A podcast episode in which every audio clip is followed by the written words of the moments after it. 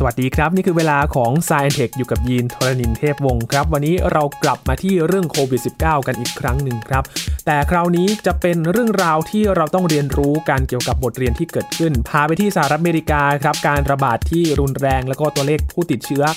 ติดอันดับหนึ่งอยู่ในขณะนี้นะครับ ผ่านมากว่า 7 เดือนแล้วสหรัฐอเมริกาได้เรียนรู้เกี่ยวกับอะไรบ้างในการระบาดโควิด -19 ติดตามได้ใน Science Tech วันนี้ครับ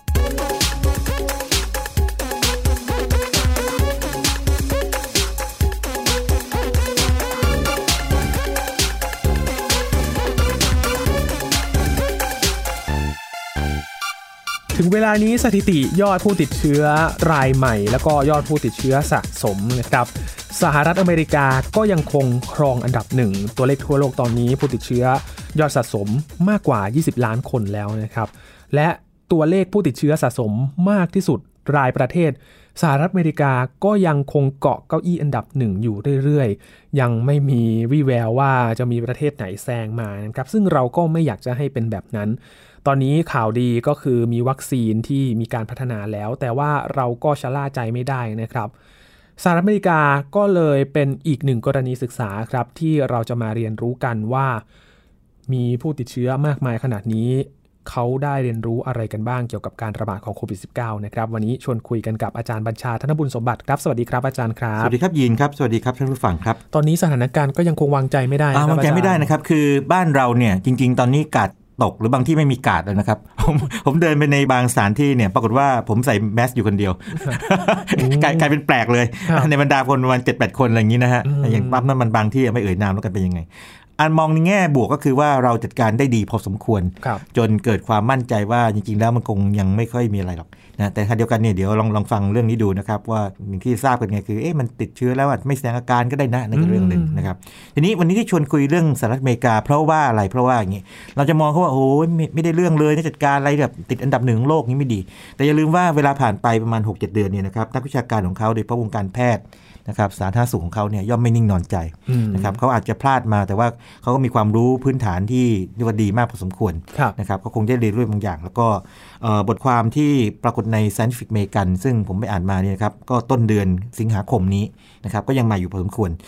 หลายเรื่องที่จะคุยต่อไปนี้เนี่ยเป็นเรื่องที่เรารู้อยู่แล้วครับนะครับแต่ว่าที่จะเล่าให้ฟังเพราะว่าเรามาดูกันไหมว่ามุมมองของคนอเมริกัน นะครับโดยเฉพาะที่ทำงานเกี่ยวกับเรื่องหนังสือนะครับแล้วก็เป็นนักวิชาการด้วยนะครับเขามองตัวเองมองตัวเองเลยนะครับว่าเป็นยังไงแล้วก็มองมาข้างนอกด้วยเป็นยังไงทำให้เราเข้าใจเขามากขึ้น แล้วก็เรา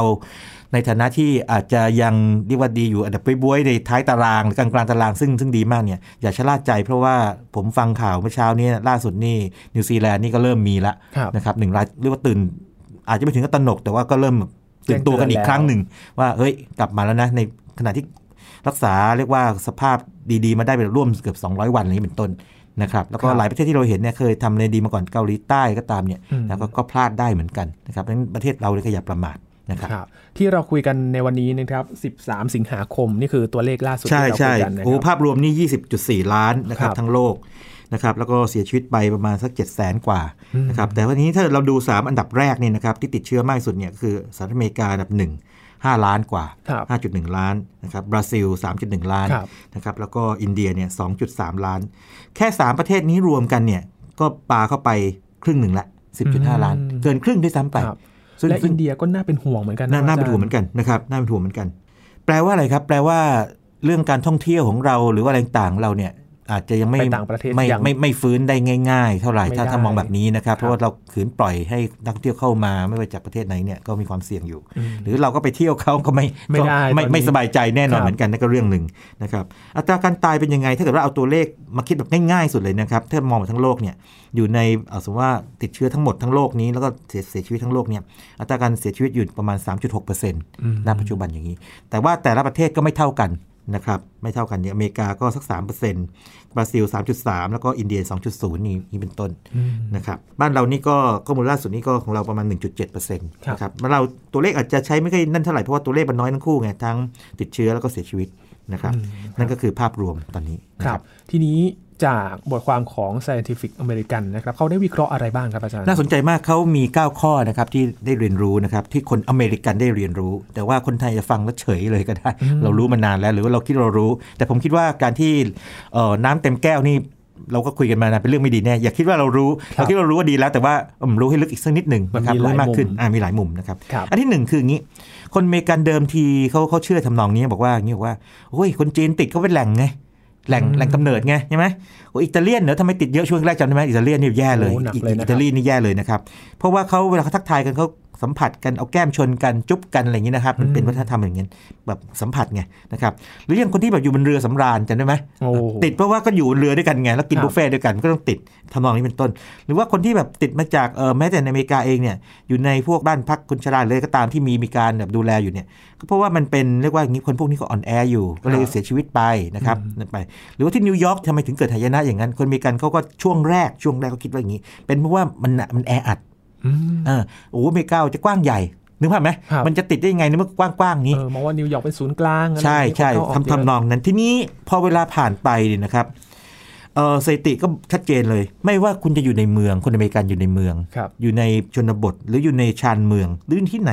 ในโลกนี้ก็ตามเนี่ยติดได้ทั้งนั้นเลยอืมนะครับติดจากคนสู่คนได้ทั้งนั้นเลยครับดังนั้นเนี่ยนะครับก็คือมันสามารถที่จะเกิดขึ้นที่ไหนก็ได้การระบาด นะครับเขาเปลี่ยนทัศนคติแล้วอืมในตอนนี้ ไม่ได้เลือกระบาดไม่ได้เลือกระบาดหรือว่าไม่ใช่ว่าเป็นเพราะว่าเกิดนู่นนี่นั่นอย่างนี้นะครับแล้วก็คุยกันไปด้วยด้วยด้วยความเชื่อนะคครัรับบอันนี้ข้อมูลมันชัดขึ้นมาแล้วนะครับนั่นคือข้อที่หนึ่งอืมซึ่งอันนี้เนี่ยคนไทยเองอาจจะไม่มีความรู้สึกเรื่องนี้เลยเพราะว่าเราแบบพอเจอแรกๆตกใจแบบเราเป็นประเทศที่สองที่เจอใช่ไหมครับอ่าใส่หน้ากากกันเลยใช่ไหมครับเต็มเลยหน้ากากขาดตลาดเลยช่วงครับแรกครับนั่นที่หนึ่งนะครับ อันที่สองคืออย่างนี้ครับยินครับตามสถิติเนี่ยนะครับคือโควิด -19 เนี่ยนะครับทำให้คนที่เรียกว่าเจ็บป่วยอยู่แล้ว หรือว่าผู้สูงอายุเนี่ยนะครับมีโอกาสเสียชีวิตมากกว่าคนที่อาจจะอ่อนวัยกว่าตามสถิติคือแบบนั้นเลย คือถ้า 30 ไปปลายขึ้นถึงประมาณสักอายุมากๆหน่อย 70-80เนี่ยโอกาสเสียชีวิตจะสูงมากอืมต่ำกว่านั้นแง่เปอร์เซ็นต์ที่ติดเชื้อแล้วเสียชีวิตเนี่ยก็จะน้อยลดหลั่นไป ก็มันก็เลยมีความเชื่อในทางทางอเมริกาเขาก็เห็นข้อมูลพวกนี้มาทางจีนตรงนี้ก่อนครับเนี่ยนี่ไงว่าคนป่วยก็คือคนที่เสียชีวิตคือคนที่ สูงอายุอืมนะคนแก่กับคนป่วย ที่อิตาลีนี่น่าจะเห็นชัดมากที่สุดเลยนะครับอาจารย์เพราะผู้สูงอายุเยอะ ใช่ใช่มันก็ทำให้ตอกย้ำให้ตอกย้ำแต่พอเวลาผ่านไปเนี่ยสถิติมันมากขึ้นครับแน่นอนว่าสถิติยังเหมือนเดิมอยู่อืมในในแง่นี้ แต่ว่าอย่าชะล่าใจว่าถ้าคุณยังอายุไม่เยอะมหรือคุณยังสุขภาพดีอยู่ คุณอาจจะไม่เสียชีวิตครับมีเหมือนกัน มีมีอ่ามีครับเพราะฉะนั้นก็คือเขาจะบอกว่าอย่างนี้ซันฟิกมีกันบอกว่าโควิด -19 can sicken and kill anyone ทำนองนี้นะครับพูดง่ายๆคือเขา ตั้งเริ่มตั้งการดสูงขึ้นมานิดหนึ่งละครับอ่ามากขึ้นแล้วนะครับว่ามันฆ่าทุกคนเลยนะนี่เป็นครับต้นนะครับนั่นคือข้อที่สองของเขา ซึ่งอันนี้เนี่ยจริงๆจะว่าไปแล้วเนี่ยไม่อยู่ในเรียกว่าความรู้สึกของคนไทยเนาะว่าคนแก่หรือเปล่าอย่างนี้เราเราไม่สนใจแล้วครับเราใส่หน้ากากไว้ก่อน เราเฝ้าระวังเราเราอยู่ห่างๆไว้ก่อนใช่ไหมครับแล้วก็อย่างตู้ ATM นี่เราทำความสะอาดไว้ก่อนอะไรอย่างนี้เป็นต้น ซึ่งจะนำมาสู่ข้อที่สามเลยครับคืออย่างนี้ฮะข้อที่สามน่าสนใจมาก ยินครับสังเกตไหมไปที่ไหนก็โอ้โหคนรักษาความสะอาดกันเต็มเลยนะครับแม่บ้านก็จะเช็ดคอยเช็ดโต๊ะมีเจลแอลกอฮอล์นะครับเจลแอลกอฮอล์ทุกจุดประตูก็จะไปจับลูกบิดนะครับนะครับที่ที่ทำงานผมนะที่ m t e c h นี่ก็โอ้โหวิศวกรก็ช่วยกันคิดใช้ใช้เท้าในการเปิดครับอะไรอย่างนี้นะฮะ ขึ้นลิฟต์ทีก็ต้องอย่าใช้เริ่มมีเซ็นเซอร์แล้วอ่ามีเซ็นใช้เซ็นเซอร์ไม่สัมผัส หรือถ้าสัมผัสก็ใช้ปลายปากกาไปจิ้มอะไรครับเงี้ยแล้วก็พลาสติกไปปิด แล้วก็เปลี่ยนพลาสติกทุกวัน อะไรอย่างนี้เป็นต้น คือคือเราหลีกเลี่ยงการสัมผัส ปรากฏว่าตามสถิติ มาถึง 7 เดือนนี่นะครับทางอเมริกาเขาบอกว่าอย่างนี้บอกว่า ใช่เรื่องพื้นผิวเนี่ยมันอาจจะเป็นแหล่งสะสมเชื้อได้ครับแต่ไม่ใช่ตัวหลักอ่าไม่ใช่ตัวหลักนะครับ แต่ว่ามองมองในแง่แง่ดีก็ได้นะครับ คือว่าอย่างนี้ มันถึงไม่มีตัวหลักแต่มันก็เป็นไปได้ใช่ไหมก็กันไว้ก่อนให้เราเฝ้าแต่นี้ระวังมันก็นำไปสู่ข้อที่ 4คำถามก็คือว่าแล้วอะไรคือตัวหลักล่ะอืมใช่ไหมปรากฏว่าอย่างนี้ครับยินยินจำได้ไหมมีอยู่ช่วงหนึ่งข้อ4เนี่ยคืออย่างนี้ช่วงหนึ่งเราเถียงกันว่าอย่างนี้เอาละเรารู้แน่นอนว่าถ้ามีใครไอจามเนี่ยเราอยู่ใกล้ๆ อยู่ใกล้เราในระยะที่คุยกันเรารู้เรื่องเนี่ยนะครับอันอันตรายนะระวังเพราะว่าละอองฝอยาละอองฝอยออกมาใช่ไหมครับนะครับจามออกมาหรือมีน้ำมูกนะครับออกมาเนี่ยครับ แต่ว่ามันมีการถกเถียงในเชิงวิชาการแล้วก็เชิงความเชื่อทำนองว่าอย่างนี้เฮ้ยมันจะลอยไปไกลๆได้ประมาณสักห้าหกเมตร ไกลๆงั้นไหมอืมบอกไม่น่าจะใช่คนบอกไม่น่าใช่ มันได้อยู่กับอยู่กับพวกหยดที่มันใหญ่ๆหน่อยใช่ไหมแล้วครับตกถึงพื้นในระยะประมาณสัก สองเมตรก็ตกอืมหมดแล้วเงี้ย อันนี้ก็เป็นที่มาของไอ้กฎของทางฝั่งฝรั่งกันนะฮะ อย่างอเมริกานี่ใช้หน่วยฟุตนะหกฟุตซิกฟิตนะห่างกัน 6 ฟุต ของเรานี่ก็บอก 2 เมตรอืมโดยประมาณจริง 6 ฟุตคือประมาณ 1.8 เมตร โดยประมาณอย่างนี้นะครับ แต่ว่ามันมีเคสแบบนี้ครับยิน ที่อเมริกาเองเลยเขาเจอว่าอย่างนี้ เขาเจอว่ามันเป็นการฝึกซ้อมของเอ่อร้องประสานเสียงในโบสถ์มีคนทั้งหมด 61 คน นะครับแล้วก็มาตรการก็ดีนะครับ มาตรการก็ดีคือมีเจลล้างมือให้นะครับ แล้วทุกคนก็ social distancing แล้วก็ตอนที่เจอกันเนี่ยปกติฝรั่งเนี่ยจับมือทักทายกันครับ shake hand ใช่ไหมก็ไม่จับไม่สัมผัสเลยกันนี้ เขาก็ทำทุกอย่าง แต่ประเด็นคือว่าอยู่ด้วยกัน 2 ชั่วโมงครึ่ง สิ่งที่เกิดขึ้นคือ 61 คน อันนี้ลืมบอกที่ไปนะครับ อยู่ที่ซีแอตเทิลเมืองซีแอตเทิลนะครับรัฐวอชิงตันเนี่ยนะครับ วันที่ 10 มีนาคมครับนะครับปี 2020 61 คนเนี่ยนะครับ ปรากฏว่า 33 คนติดเชื้ออืมแล้วก็มี 2 คนเสียชีวิตด้วย โอ้ยินมันมันฟังมันเยอะเหมือนกันนะครับที่ดูในกลุ่มคน 61 คน เกินครึ่งอะติดเชื้อ แน่นอนต้องมีใครบางคนเป็นเป็นต้นเหตุ super spreader อะไรก็ตามจะเรียกแล้วแต่นะครับ แล้วสองคนเสียชีวิตนี่ก็ไม่ธรรมดา ทีนี้พอสืบกลับไปเนี่ยนะครับ สิ่งที่เกิดขึ้นคืออย่างนี้ ไหนสถานที่นี้ก่อนเข้ามาเอ่อเรียกว่าไงนะมาเข้าเข้ายังสถานที่ซ้อมเพลงเออร้องเพลงในโบสถ์เรียกควายนี่นะครับ มีที่ล้างมือไหมอะไรเงี้ยมีมีเอาตอนอยู่อยู่ห่างๆกันไหมอยู่อืมแต่ประเด็นคืออะไร การร้องเพลงไงอ่ามันก็จะโอ้ต้องเปล่งเสียงดังออกมา แล้วก็อยู่ด้วยกันนานแค่ไหนสองชั่วโมงครึ่งครับดังนั้นเนี่ยอากาศที่อยู่ในนั้นนะครับฟุ้งละอองอีกก็เลยมีความเชื่อหรือว่าต้องเลือกทฤษฎีขึ้นมาดีกว่าเสนอว่า เป็นไปได้ไหมที่ว่าเชื้อเนี่ยนะครับ มันไปกับละอองลอยอืมละอองลอยคือหยดไอของของเหลวเนี่ยนะครับมันเอ่อหรือว่าของของแข็งก็ได้เนี่ยครับแต่ว่าในนี้คงหมายถึงของเหลว เล็กกว่า 5 ไมครอนนะครับ5ไมครอนนี่เล็กแค่ไหนนึกพูดอย่างนี้นะครับเอ่อเส้นผมเราเนี่ยนะครับคนเอเชียเนี่ยความหนาเนี่ยผมเคยวัดดูนะอยู่ประมาณสัก 70-80 ไมครอนนะฮะเล็กกว่าเส้นผมเราครับทีนี้ละอองลอยสิ่งเกิดขึ้นคืออย่างนี้ ถ้ามันเป็นหยดใหญ่ๆไม่ไม่ละอองลอยเนี่ยนะครับมันไปได้ไม่ไกลมันก็ตกพื้นอืมถูกโลกดูด แต่ถ้ามันหยดเล็กๆเนี่ยมันลอยอยู่นานนะ ยิงใครกวาดบ้านบ่อยๆจะพอรู้นะพวกฝุ่นเล็กๆเนาะเวลาแสงมาใช่ไหมเราเห็นมันลอยอยู่ใช่ไหมทำนองนั้นทำนองนั้นแต่จริงๆละอองลอยเล็กกว่านั้นนะครับถ้าเล็กขนาดเรียกว่าอย่างนี้เล็กกว่านั้นเนี่ยตาจะมองไม่ก็เห็นละจริงๆมองไม่เห็นแล้วล่ะนะครับถ้าเล็กกว่านั้นดังนั้นเนี่ยเริ่มมีความเชื่ออย่างนี้ละที่มีหลักฐานเพิ่มขึ้นใช้คำนี้ดีกว่านะสมมติฐานว่า เป็นไปได้ว่าเชื้อไวรัสเนี่ยนะครับจะอยู่ในละอองลอยครับและถ้าอยู่ในละอองลอยก็ไปได้ไกลอืมไกลกว่าที่เราคิดนะครับโอ้โห นี่ก็เป็นกรณีหนึ่งจริงๆมีกรณีอื่นนี้นะครับ แต่ว่าครับกรณีที่ที่ว่ามาเนี่ยนะครับเป็นกรณีที่เรียกว่าทำให้เกิดการเปลี่ยนแปลงแบบวิธีคิดเลยว่าเฮ้ยมันมันไม่ใช่แค่ social distancing ก็สิถ้าคุณไปในสถานที่แบบนี้คุณต่อให้คุณอยู่ห่างๆกันร้องเพลงห่างกันเอ่อสองเมตรหรือ 6 ฟุตเนี่ยนะครับ แต่ไอละอองต่างเนี่ยมันฟุ้งอยู่ในนั้นเนี่ยมันก็ไปได้แล้วอยู่แบบแช่อยู่นานเนี่ยนะครับก็จมอยู่ในทะเลของไวรัสได้เหมือนกันโอ้พื้นที่ปิดคิดคิดดูนะครับ 33 คนจาก 61 เกินครึ่งอะ นะครับก็คือแสดงว่าแบบเรียบร้อยเลยนะครับโดยไม่รู้ตัวด้วยไม่รู้สึกเลยเลยนะครับอืมกลายเป็นว่าปรับวิธีคิดกันใหม่เลย ถูกเรื่องนี้ถูกครับครับส่วนข้อต่อไปคืออย่างนี้ครับ ข้อต่อไปนี่เรารู้มาสักพักแล้วแหละ แต่คนอเมริกันเพิ่งจะตอกย้ำความเชื่อนี้ไอ้ยไม่ใช่ความไอ้ความรู้นี้ต้องใช้คำนี้ ก็คือว่าคนที่ติดเชื้อเนี่ยไม่ยังไม่ต้องแสดงอาการอืม ซึ่งอันนี้เรารู้มานานแล้วนะหลังๆนี้เจอบ่อยมากขึ้น ใช่ใช่แล้วเรานะคบรู้มานานเนอะแล้วเราถึงบางทีแซวกันเล่นๆไงซึ่งการแซวเล่นที่มันจริงมันแรงมันเนอะคือว่าคนไทยเนี่ยเห็นแบบเลขศูนย์บ่อยๆจริง ๆ แล้วมันติดเชื้ออยู่เปล่าไม่แสดงอาการไม่ออกอาจจะใช่ก็ได้ครับอาจจะใช่ก็ได้ทีน้อย แล้วก็มีคนที่อาจจะสุขภาพดีอยู่อย่างนี้เป็นต้นนะครับแต่คนอเมริกันที่เพิ่งรู้นะครับตรงนี้ตรงนี้คำภาษาอังกฤษเรียกว่า asymptomatic นะครับก็คือ symptom เนี่ยแปลว่าอาการครับนะครับ ถ้า symptomatic ก็คือแสดงอาการออกมาอืมถ้าเติมอะเข้าไปข้างในคืออะคือไม่ไงนะอะตัวนี้ก็เหมือนเหมือนอะมนุษย์อะอะอะไรอะโน่นอะนี่นะฮะ จริงๆคำคล้ายๆกันเลยนะครับรากศัพท์นะอะเหมือนกัน ดังนั้นมันมันจึงเป็นปัญหาใหญ่หนึ่งในปัญหาใหญ่ที่สุดของกรณีของโควิด -19 นะครับ เพราะว่า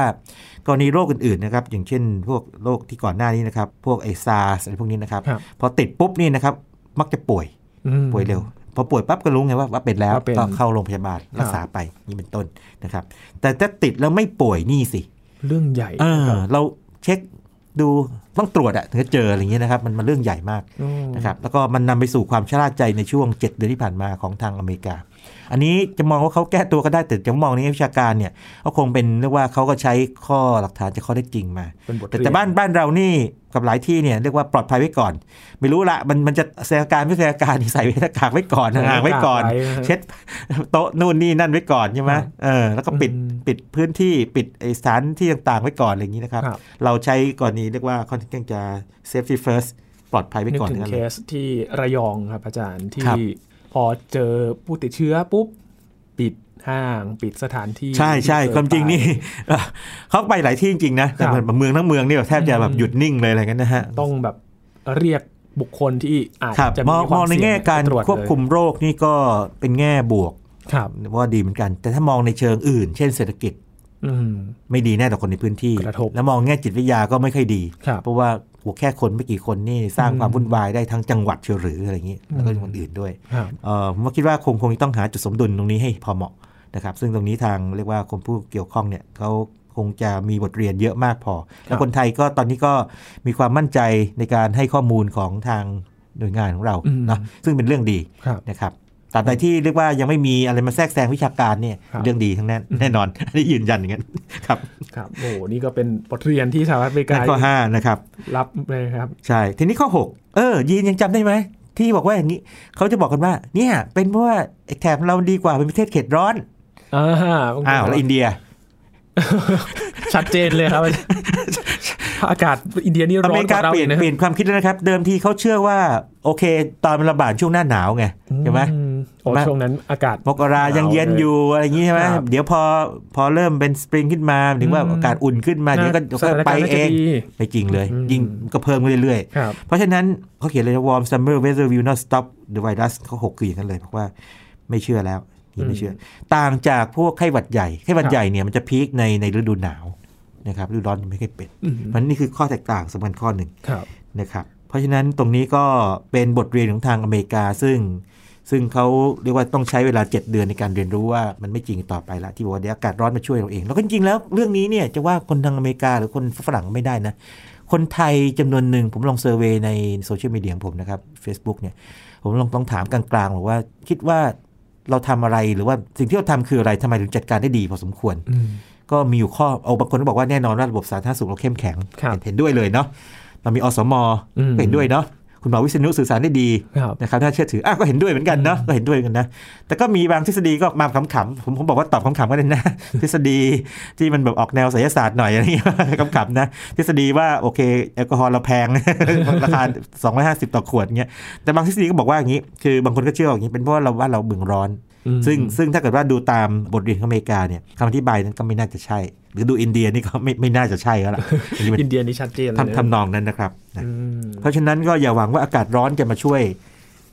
ทำให้ไปมันหมดไปหรือมันลดบรรเทาลงไปก็คไม่รับใช่นะครับก็ยังมีอยู่ครับแล้วก็อีก 3 ข้อเนาะครับข้อเจ็ดนี่โอ้ข้อเจ็ดนี่เป็นอะไรที่คนไทยฟังต้องหัวเราะกากเลย mask work ก็คือใส่หน้ากากสิ ได้ผล Work นะเออ work work นะเออหน้ากากได้ผลรู้มานานแล้วอะเอิ่ม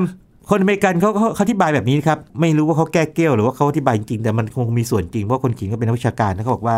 เขากลัวว่าอย่างนี้คือจำนวนของไอ้หน้ากากเนี่ยมันมีจำกัดอยู่ค่าหนึ่งอืมถ้าขืนให้คนอเมริกันต้อง 200 ล้านคนเนี่ยใส่หน้ากาก ปั๊บเนี่ยมันจะเกิดการขาดแคลนสำหรับคนที่ต้องการใช้จริงๆทีมบ้านเราเนี่ยพอพูดงี้ปั๊บนึกถึงตอนช่วงแรกๆได้ไหมโอ้ที่หาหน้ากากกันไม่ได้อะลุยหากันแล้วคุณหมอหมอต้องเอาหน้ากากไปซักอะซึ่งอันนี้ทำให้เราเข้าใจความรู้สึกเขาเหมือนกันนะเขาอาจจะคิดอย่างนั้นจริงๆก็ได้นะว่าเขากลัวว่าเดี๋ยวหมอแพทย์พยาบาลบุคลากรทางการแพทย์ ไม่มีหน้ากากใส่แล้วมันจะยุ่งอืมเขาเลยก็เลยไม่แนะนำแล้วก็อีกอย่างหนึงตอนนั้นองค์การอนามัยโลกก็แนะนำว่าเฉพาะผู้ป่วยนั้นที่ใส่อืมถูกไหมถึงป่วยเอที่อใส่คือคือตอนนั้นข้อมูลยังไม่เยอะกันเป็นโรคใหม่ไงครับอะเข้าใจได้เลยนะครับ แล้วก็มันก็มีคำอธิบายอย่างหนึ่ง ซึ่งช่วงแรกได้ยินเยอะมากเลย โอ้ย มันต้องระดับโน่นเลย N95 เลย แบบระดับหน้ากากที่ทางการแพทย์ใช้กัน พวกหน้ากากผ้าหน้ากากกระดาษเนี่ยรูมันใหญ่นะครับไว้ไอ้พวกไอ้ดับเป็ดไอ้พวกหยดต่างๆไวรัสตามมันมันง่าย ไม่กันอะไรหรอก มีส่วนจริงอยู่ แต่ว่าหลังจากเวลาผ่านไป 7 เดือน พบว่าแม้ว่ามันจะไม่สมบูรณ์แบบร้อยเปอร์เซ็นต์แต่มองในแง่สถิติมัน work มันกันได้จริงๆจริงเรารู้เรื่องนี้มาตั้งแต่ต้นๆเนาะครับที่เขาพลอตประเทศระหว่างประเทศที่ใส่หน้ากากไม่ใส่หน้ากากจำได้ไหมประเทศโอ้ใส่หน้ากากชัดเจนเลยนี่ พุ่งตัวเลขผู้ติดเชื้อพุ่ง ประเทศใส่หน้ากากนี่ตัวเริ่มมันเริ่มจะคล้ายๆ flatten the curve คือมันเริ่มโค้งโค้งแบบเป็นแบนลงมาครับแล้วบางคนก็ไปล้อแบบนี้ อันนี้ขำๆนะครับ ไม่ไม่ใช่วิทยาศาสตร์นะครับขำบอกว่า โอเค นอกจากนี้อะอีกทฤษฎีหนึ่งคือประเทศที่กินชานมไข่มุก กับไม่กินชานมไข่มุกนี่เป็นต้นนะประเทศที่กินชานมไข่มุกอย่างไต้หวันประเทศไทยเห็นไหมดีขึ้นเออดีดีดี flatten the curve ได้อันนี้ขำๆนะครับขำๆไม่มีอะไรครับแต่เห็นได้ชัดเจนเลยนะครับเพราะว่าอย่างฝั่งอเมริกาก็เคยได้ยินเพื่อนที่เคยไปอยู่ที่นั่นเขาก็บอกว่าคือถ้าใส่หน้ากากเขาจะมองว่าเป็นคนป่วยไปเลย ใช่ใช่ก็เป็นประสบการณ์จากโรคเดิมไงครับอ่าพวกโรคอย่างอื่นอืมนะครับก่อนหน้านี้แต่โควิด -19 ไม่ใช่ไงครับไม่ใช่ เพราะว่ามันสามารถที่ติดโดยไม่แสดงอาการนี่แหละตัวนี่คือตัวหัวใจอืมแล้วถ้าถ้ามันเป็นตามที่ Scientific American เขาตั้งสมมติฐานว่ามันหลักฐานมากขึ้นเรื่อยๆคือ มัน airborne คือมันมากับพวกไอแอโรโซลครับล่องลอยได้เนี่ยอันนี้ยิ่งน่ากลัวใหญ่นะครับโอ้โห